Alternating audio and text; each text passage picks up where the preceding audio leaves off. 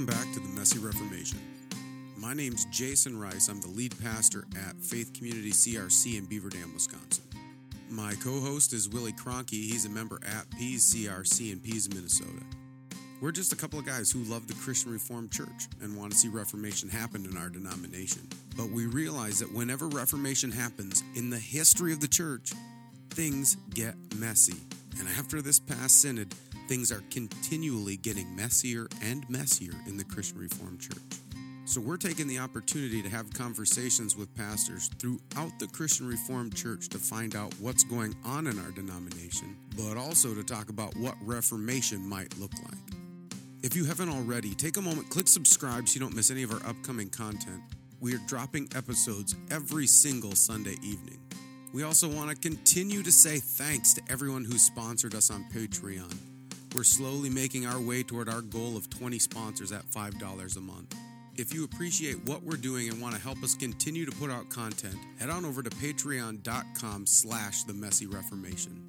You can also support us for free by sharing our content.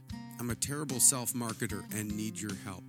If you know of anyone who would benefit from listening to this content, let them know about the Messy Reformation. Also, let them know about our newest announcement, the Hall of Tyrannus. We're really excited about this new opportunity to disciple reformers for the CRCNA. If you'd like more information on this, head on over to themessyreformation.com and look for the Hall of Tyrannus. With all of that said, we're going to get to this week's episode, which is part one of our conversation with Lee Christoffels.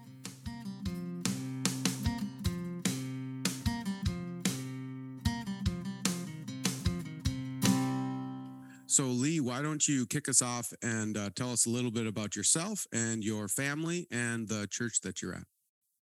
Okay. Um, well, I, I, I'm a, I'm a member of the Worthington Christian Reformed Church. I've been a minister for 52 years.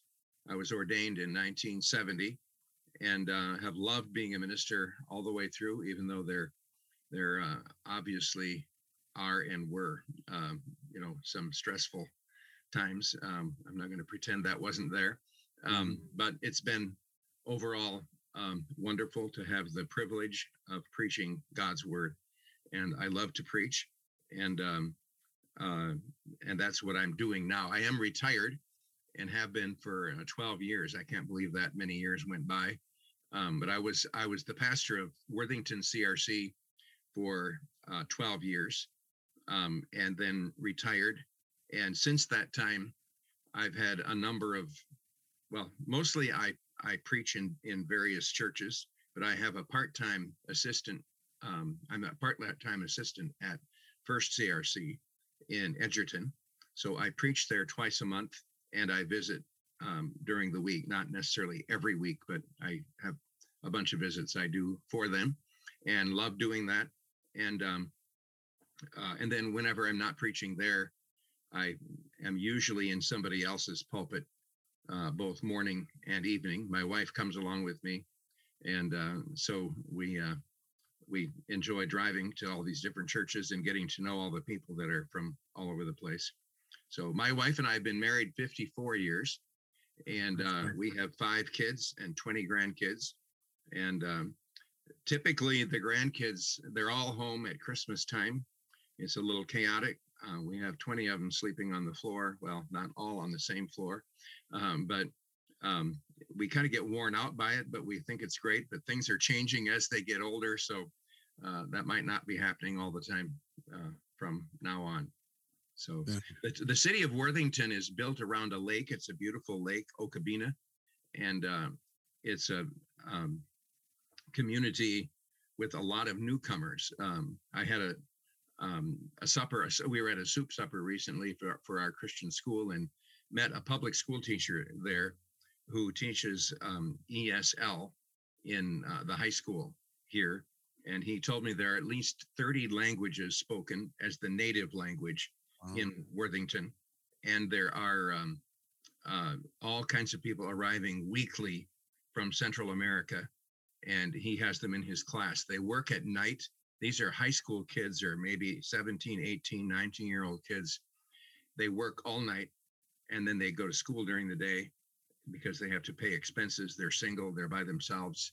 and um, so it's quite uh, quite a, a, ch- a challenge. So our congregation here has in the past had worship services in four languages, including wow. English, um, of course, but Anuak and uh, is a Sudanese language. Oromo is a an Ethiopian language, and of course Laos is from La- Laotian is from Laos. So we had services in those languages because they were more comfortable for the people in their own native language. We don't have that now, uh, except there is an Oromo serve or a, an Anuak service some of the time. Um, but um, some of them are coming to the regular English service as they learn English, and mm-hmm. others have moved away, and you know, so there's a, a constant change of uh, of that. Wow, praise God! That's a that's a beautiful ministry. Have I didn't know all of that about Worthington. I didn't know there was that much uh, immigration there, and oh, there's uh, there's a lot. Yeah, yeah. Yeah, well, praise God for for yeah the way He's using uh, your church and and and you in in the midst of all of that. Yeah, it's um, been it's been a lot of fun. Yeah, yeah, I'd love to hear. So, um, I was trying to remember. You said you were ordained in what year? 1970. 1970. Okay, yeah, so I know that sounds ancient to you, but no. Well, I'd, I'd just love to hear like what have been some of the joys of ministry um, that you've had over you know those 52 years. What were some of the high high points of of ministry? Um, well, for one thing, the main thing that a minister does is preach, and I I do love preaching. Um, it's constantly challenging too but um, I think that um, uh, what I have enjoyed seeing is people coming to know the Bible and to understand what the Reformed faith is, and uh, maybe come up to me years later and say, "I remember that," or you know, we we talked about this long ago, and and um, I just had the uh, the privilege yesterday of of uh, preaching in a church where um, the elder that led in the congregational prayer had been one of my seventh graders years and years ago, uh, and he's now retired. he was a professor at Dordt, but he uh, retired, and uh, and then so I mentioned that he had been one of my kids, and then he said, "Well, since he said that, I'll say that you know he s- spoke about remembering the ministry that we had had there. So some of those things are really um, a joy, and seeing people come to know and understand the Christian faith and what it means for living a godly life. Um, those are really tremendous things. And sometimes there are specific things that you see in people's lives. Um, one of the fun things I think has been um, working with uh, young people and then seeing them grow up. Uh, they make profession of faith when I'm their pastor, then they get married, and um, then they I might get to baptize their first baby um, if you stay a while in a church. I really think it's good to stay 25 or 30 years in a church, but I've only done 11 and 12 is the longest. Mm-hmm. So uh, I would do that differently in some ways, although, you know, I can't say I did the wrong thing or that I didn't follow God's call. I, I think I was, but uh, mm-hmm. still, I think there's a great benefit in a long ministry yeah. in one place. Yeah. Yeah, I think so too. I mean, I'm I'm still a young buck, so uh, yeah. but I, I was you know I was a youth pastor um, at in one location for 11 years, which was mm. like really really long for a youth pastor. Right, it is back yeah. in the day. So, um, and I I've done a lot. I, have told people I've I've spent a lot of time listening to guys like uh, John Piper, who spent 33 years in one church, and yeah. and Alistair Begg, I think, is going on almost 40 years now. I think in in his church and uh, they have a lot of wisdom i think for us and how what it takes to stay in a church for a long yeah. time and and just the massive kind of benefit of being there and, and if we believe i've been talking to a lot of people about this lately like uh, jesus has this idea well not it's not just idea he describes the kingdom as being leavened that kind of leavens the dough and yeah. uh, i think that's kind of just ministry in general is this leavening of a congregation and and families and and that takes a long time for to work. You can't just come in and fix a church in five years or whatever. You right. just it's kind of a long obedience in the same direction right? That's right. Um, yeah. and, uh, i think that, that, it was um kind of uh, there was kind of an assumption when i began the ministry that there might be a few people who stay a long time but uh, mostly you just kind of move around from one place to the other um, and uh, I don't think that that's very healthy for the congregation or the minister. When you stay a while, you're forced to preach on different things that you might not have covered otherwise. Mm-hmm. And um, uh, I mean, I, I, guess there there was a preacher in in Dallas, Texas, that I heard of. I think his name was Criswell, in a Baptist church, and um, people would say, "Well, I was saved in Second Chronicles three, uh, or I was saved in Ezekiel four. Uh, well, because he went right through through the Bible from the beginning to the end. Um, hmm. And uh, uh, well, I don't know that we're all cut from that same cloth. Some of us just don't have the staying power, and then we need to know that that's not going to work. Yeah. But um, there is a, I do think there's a great advantage in staying and seeing through um, people's lives and in mold uh, being uh, used by the Lord to mold their lives uh, in a good direction. Yeah. Yeah. And I know one of the things that Alistair Begg has mentioned um, is that one of the benefits of staying in a church for a long time is um, for one, the congregation really gets to realize that the pastor's not perfect and the pastor's not the one who's going to fix the church.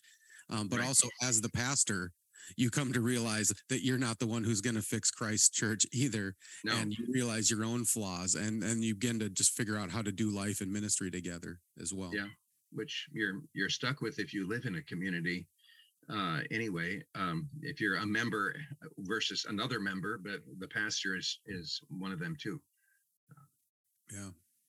Yeah, amen. Well, I would I would really love to hear, you know, so you've eh, you know, you've been a pastor now in the CRC since 1970 and you know, a, a lot of stuff happened in the 70s in the Christian Reformed Church. Yes. You know, especially things that we've been talking about lately. But even I'm gonna before we even talk about like 1973 human sexuality report, there was there was stuff happening in in you know 1972 around around scripture and all of that. And I'd just love to get your thoughts and kind of perspective on on what the Christian Reformed Church looked like uh, back in the 70s like what was happening what was the field then and then maybe contrast it to what you're seeing happen mm. now yeah, I think the Christian Reformed Church maybe looked um, more. Uh, each church looked more like the other one, uh, at least more then than they do now. Mm. Um, if you and maybe I'm thinking before that time, too, that if you went to a Christian Reformed church, you pretty much knew what the liturgy was going to be like and how things would go when you were at a worship service there. But um, it started to change a lot in the 70s. I think we were in uh, affected by the 60s and 70s culture around us, and uh, that started affecting us. So, for example, we had that um, famous report about um, the authority of Scripture and where um, the infallibility of Scripture was questioned seriously. And um, even though Synod gave some answers to that. I think not everyone went along with it. And so there was a gradual um, leading or pressure on the church to go in a different direction than than the historic reformed direction that we had had and uh, so that began to affect other things as well and that's partly why i think we got into the big debate about women in office um, the the first thing to settle is scripture and its authority, and um, um, and I think that became less than clear as time went along um, over over those years. Yeah. Yeah, and then yeah, just even talking about the women in office issue, I was talking to uh, one of our elders who's uh, who's a minister of the word, um, and has been a minister of the word in the CRC hmm. for quite a while, and he was talking about you know friends of his throughout the whole women in office issue who were deposed because they were called schismatic right and uh, and because yeah. they were leaving and all of the depose and all of the tension that was happening back in the 90s um yeah I, I i wasn't really you know i was alive but i was pretty young and not really paying attention what was going on but now reading back into all of the tension and stuff that was happening in the 90s it's uh, it's kind of pretty incredible to think about uh, yeah what some of these major shifts that were happening in the christian reformed church. Right and a, a lot of it of course it, uh, it, history is always connected from one part to another and you know you can go back to um, 1834 uh, and the uh, secession in the in the Dutch Church, which um, many of those things got carried on in the Christian Reformed Church, especially our view of con- confessional subscription. Um, but I think that has somewhat changed among some people, and that has been an issue, a, a big concern in the in our Christian Reformed denomination, so that um, uh, you don't really know where you are in, in sometimes in in in our present time, even though I'm hoping the clarity that the synod found this year um, will have bear will bear fruit in the future, so that the clarity we need in the church will continue. Yeah, well, and that's uh, that's really one of the things that I've been really noticing um, leading up to Synod 2022 and coming out of Synod 2022 is I hear different people talking about this is what it means to be reformed. And you think, boy, we're, we're talking about very different things. And, and I've even heard some of the more uh, progressives who were really upset about what happened in Synod 2022 say, well, all those guys are just fundamentalists. They just want to be Baptists. They don't even know what it means to be reformed. And and I'm thinking, my goodness, I, I look at you to be completely honest, and I think you don't really know what it means to be reformed in the historic sense. Yeah. And so like we we've really shifted. There's kind of been this divide breaking in the CRC for so long where we have two very different ideas of what it means to be reformed. And and again, there's one group of us is saying being reformed is holding to this, holding to our creeds and confessions and you know that understanding and there's other this other group of reformed which i don't really quite know why they call themselves reformed if it's this idea of you know always reforming but kind of disconnecting yeah. that from scripture. I think that's maybe part of it but um or I, I don't know. Do you do you have any insight on that on on like what where they're at on that? I think that um the that whole idea of reforming constantly um, has become uh, it was misused, and that saying has affected people. Um, to, to, has been allowing them to make excuses for just changing. Um, well, change, if it is repentance and being molded by the Holy Spirit according to Scripture, is great. We we need to do that constantly. We're not so arrogant that we think we have the last word. Although we're not ready to re- revise our confessions very quickly, we we simply won't do that because because of our conviction, we believe they we believe in them because they agree with scripture and not insofar as as that was the famous debate in 1834 and that has continued to affect us today. Um, so that i think people are are uh, they think that that reformed is just constantly changing or um, yeah whatever is the latest thing. And then we're then we're pressured by our our culture and not we're not listening to the pressure of the Holy Spirit in Scripture um, as He blesses the confessions too, uh, and so we end up um, uh, having this excuse for constantly changing everything. Uh, and I don't think we're necessarily against change.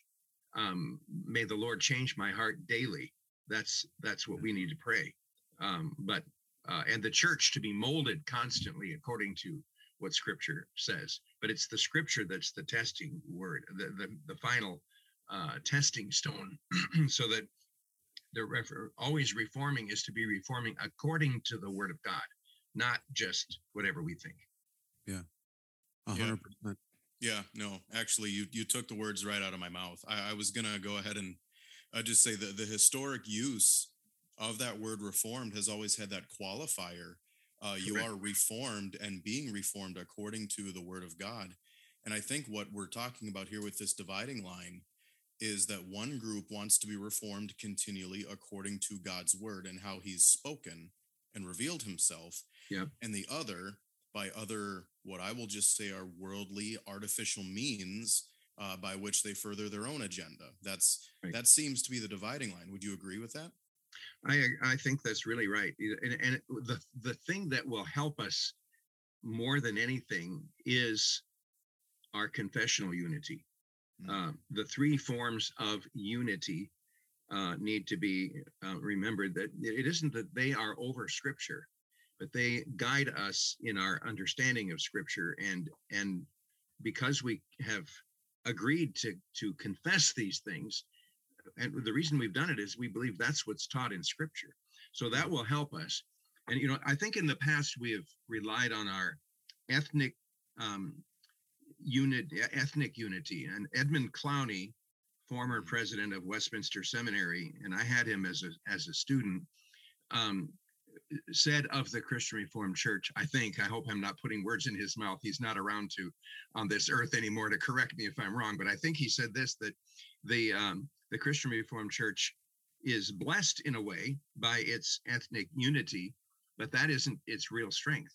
The strength is in our confessions, and we need to be be certain that it's our faith in Jesus Christ as in as worded in these confessions that is the true unity of the Christian Reformed Church.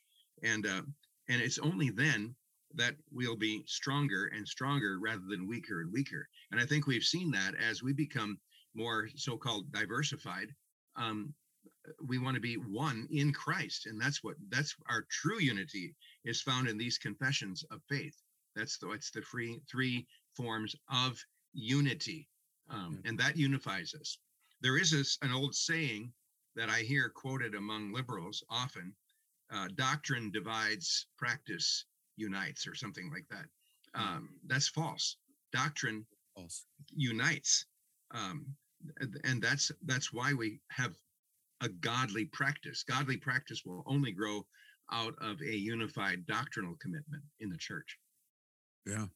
100%. Well, and that's been the the history of every reformation actually. And that's one of the things that that I have found so fascinating is um, you know, right before right before this past synod I wrote I wrote an article for Abide um, asking, you know, who who is actually being divisive here? Is it us or is it mm, or is it the progressives who are being divisive? And and I said, well, they're the ones who are being divisive because we're we haven't moved. We've stayed in the same place. They're the ones who, who have moved. Right. And I got so many progressives who wrote me article or wrote responses very angry at me and saying, I can't imagine you would be angry at the Reformation for them being divisive. And I wanted to laugh because I was saying, no, the Reformation kept saying over and over again, they left. We're staying where with the historic church. That's why they mm-hmm. quoted Irenaeus and Augustine, and they were looking back over history, saying this is where the church has always stood, and we're standing there. And the Catholic Church actually wandered off the trail and left. Mm-hmm. But but people have lost that. And, and they thought they think well the reformation was being divisive they were coming up with this new thing and so it's okay for us to do that when the reality is no they were saying this is what the church of the ages has always believed about God's word and salvation. And, and we're trying to reform back to God's original intention uh, right. rather than shape into something new. Yeah, I think we we need to uh, re- understand that the only way to be reformed is to be Catholic, mm-hmm. Catholic mm-hmm. with a small c. Mm-hmm. And um, yes, um, as they say, our accent is obvious, but why did why why did we ever get to the word reformed? It's just because we wanted to clean up and come back to the catholic faith and uh, not the roman faith but the catholic faith. And um, that's why as you said they they went back to augustine and to um, the the early um, fathers of the church that um, that guide and direct us um, in in so many ways now. And there have been thankfully many who go back to the the fountains, you know, ad fontes. They they said go back to the fountains, the beginning, and um, and I think that has would help and does help the church, and only then does it. So it's not just a matter of changing all the time, um, yeah. but returning to the real foundations of the church, which is all rooted in Scripture. So we have to come back to the Bible. Yeah, and I think just as you were saying that, I think there's probably some of the new. This will probably anger some people, but but that's okay. Um, some of the new people who are holding on to reform don't actually mean reform. They they they use that word thinking more evolve. Yeah. And so we're yeah. talking about reforming into, you know, kind of re, being reformed and coming back to God's original intent. And a lot of people think of reform as just evolving. We're, we're evolving into something new in a different culture in a different time. And we're just kind of always changing and developing into something new where we're saying, no, actually, our constant our constant tendency is prone to wander, Lord, I feel it, prone to leave the one I love. And then yes. we need to be reformed and drawn back to that. Not that we're always kind of in a good place and we just need to re- be reformed and or evolve into something different and new.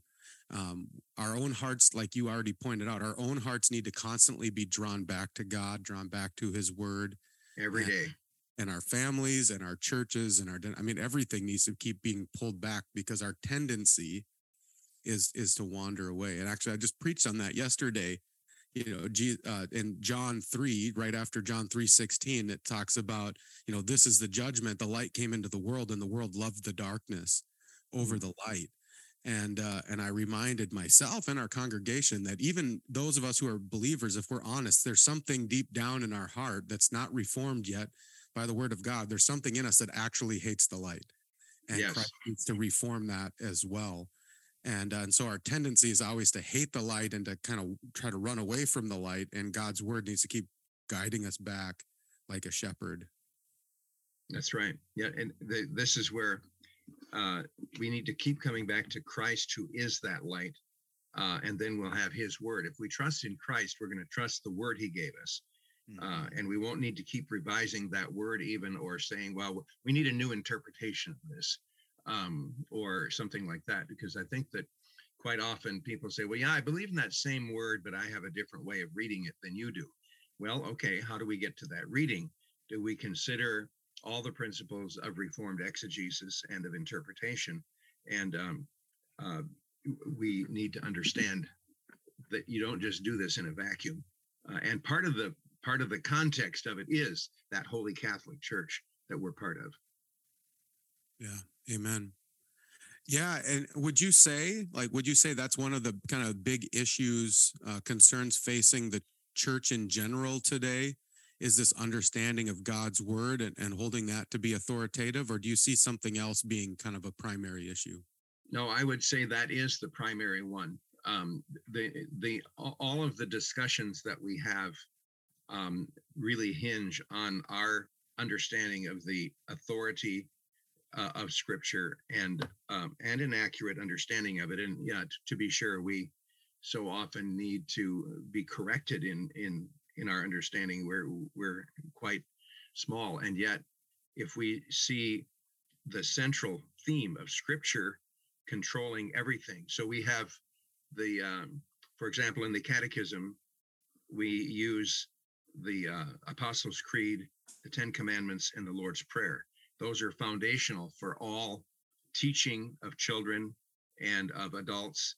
And um, uh, if we really believe in the teachings of the Apostles' Creed, we will also believe in the teachings of the Ten Commandments, which are mm-hmm. the final authority for Christian living and, and godliness. Yes, we're not, we don't do it in order to be saved. But because we've been redeemed by the blood of Christ, we aim to keep those commandments and we take them seriously and we and and we we need to do that. Um, overall i think we need to uh, keep understanding the the fullness of the biblical message. Uh, one of the i said that i love preaching and i do and one of the things that i am constantly driven by is the unity of the old and the new testaments. Um, we are not just New Testament Christians, we're biblical Christians. Um, so three fourths of the Bible is Old Testament, one fourth is New Testament.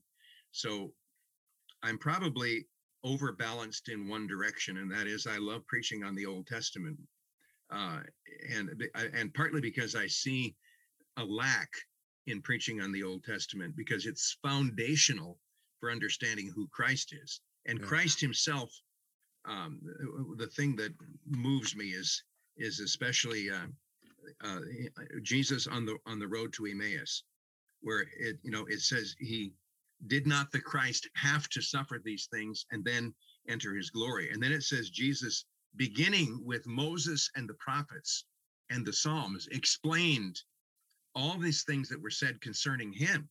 Well, that's what we need to do. The the the Old Testament uh, needs to be richly taught to our people.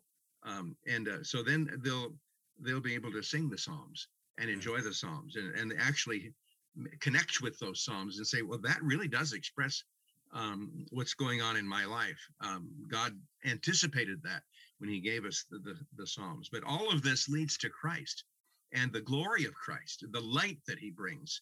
Um, there's this beautiful passage. Since you mentioned what you preached on yesterday, I'll mention uh, mine. I spoke on the last words of David mm-hmm. in Second Samuel 23, the first seven verses, and um, he speaks about Christ coming like the dawn uh, and like the light of the dawn and like the warmth of the sun uh, when when you feel it in in the day and also like the new fallen rain that waters the earth that's the refreshing beautiful glorious savior that we have and we get to preach him but we need to preach him not only according to all the parables and and things like that in the new testament and the doctrines that are there but that the underlying foundation is in the old testament so um, we can't leave that out um, and I guess I I react a little bit to uh, neglecting the Old Testament. So um, I had one guy say, "Well, you're you always preach an Old Testament text when you come to our church." Um, well, maybe not entirely. I do preach on the New Testament too, and I love the New Testament.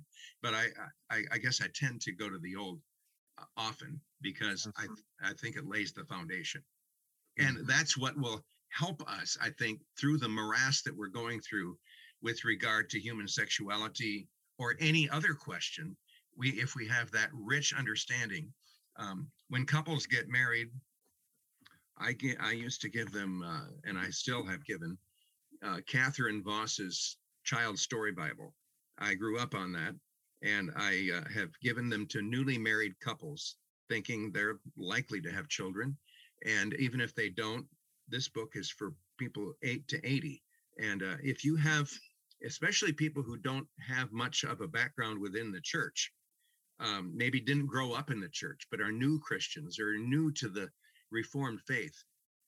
If they know those Bible stories, they have a peg to hang the doctrines on so that they're not just Christians who believe in tulip, which I do, uh, but uh, there, there's a place to put that. There's a, there's a context in which all these doctrines have developed in the history of salvation, the history of redemption. We we need to cultivate that among our people. Yeah, amen. And I, I don't remember who it was. I heard a seminary professor somewhere reference Catherine Vos's book, mm. and he said that is the best example of redemptive historical um, storytelling of the it Old is. Testament stories and Christ, everything pointing to Christ. So that is the example for everyone. He said, I I have all my seminary students read it. He said because that so after hearing that, I had to go out and find a copy of it so oh, okay. I could go yeah. through it, and it's it's phenomenal. Yeah. And so yeah, yeah, I when I'm preaching through the Old Testament, I'm often pulling out Catherine Vos's stories and reading through it because she does such a phenomenal job of taking the story and then pointing it pointing it on to Christ, which is amazing. She, they I heard that she had the advantage when she was preparing that storybook, not only of being married to Geerhardus Vos, the great Princeton, well, started at Calvin, but Princeton mm-hmm. theologian. Mm-hmm. But she was surrounded by um, other theologians at the time. So they could all help, in a way, give her a context for preparing those Bible stories.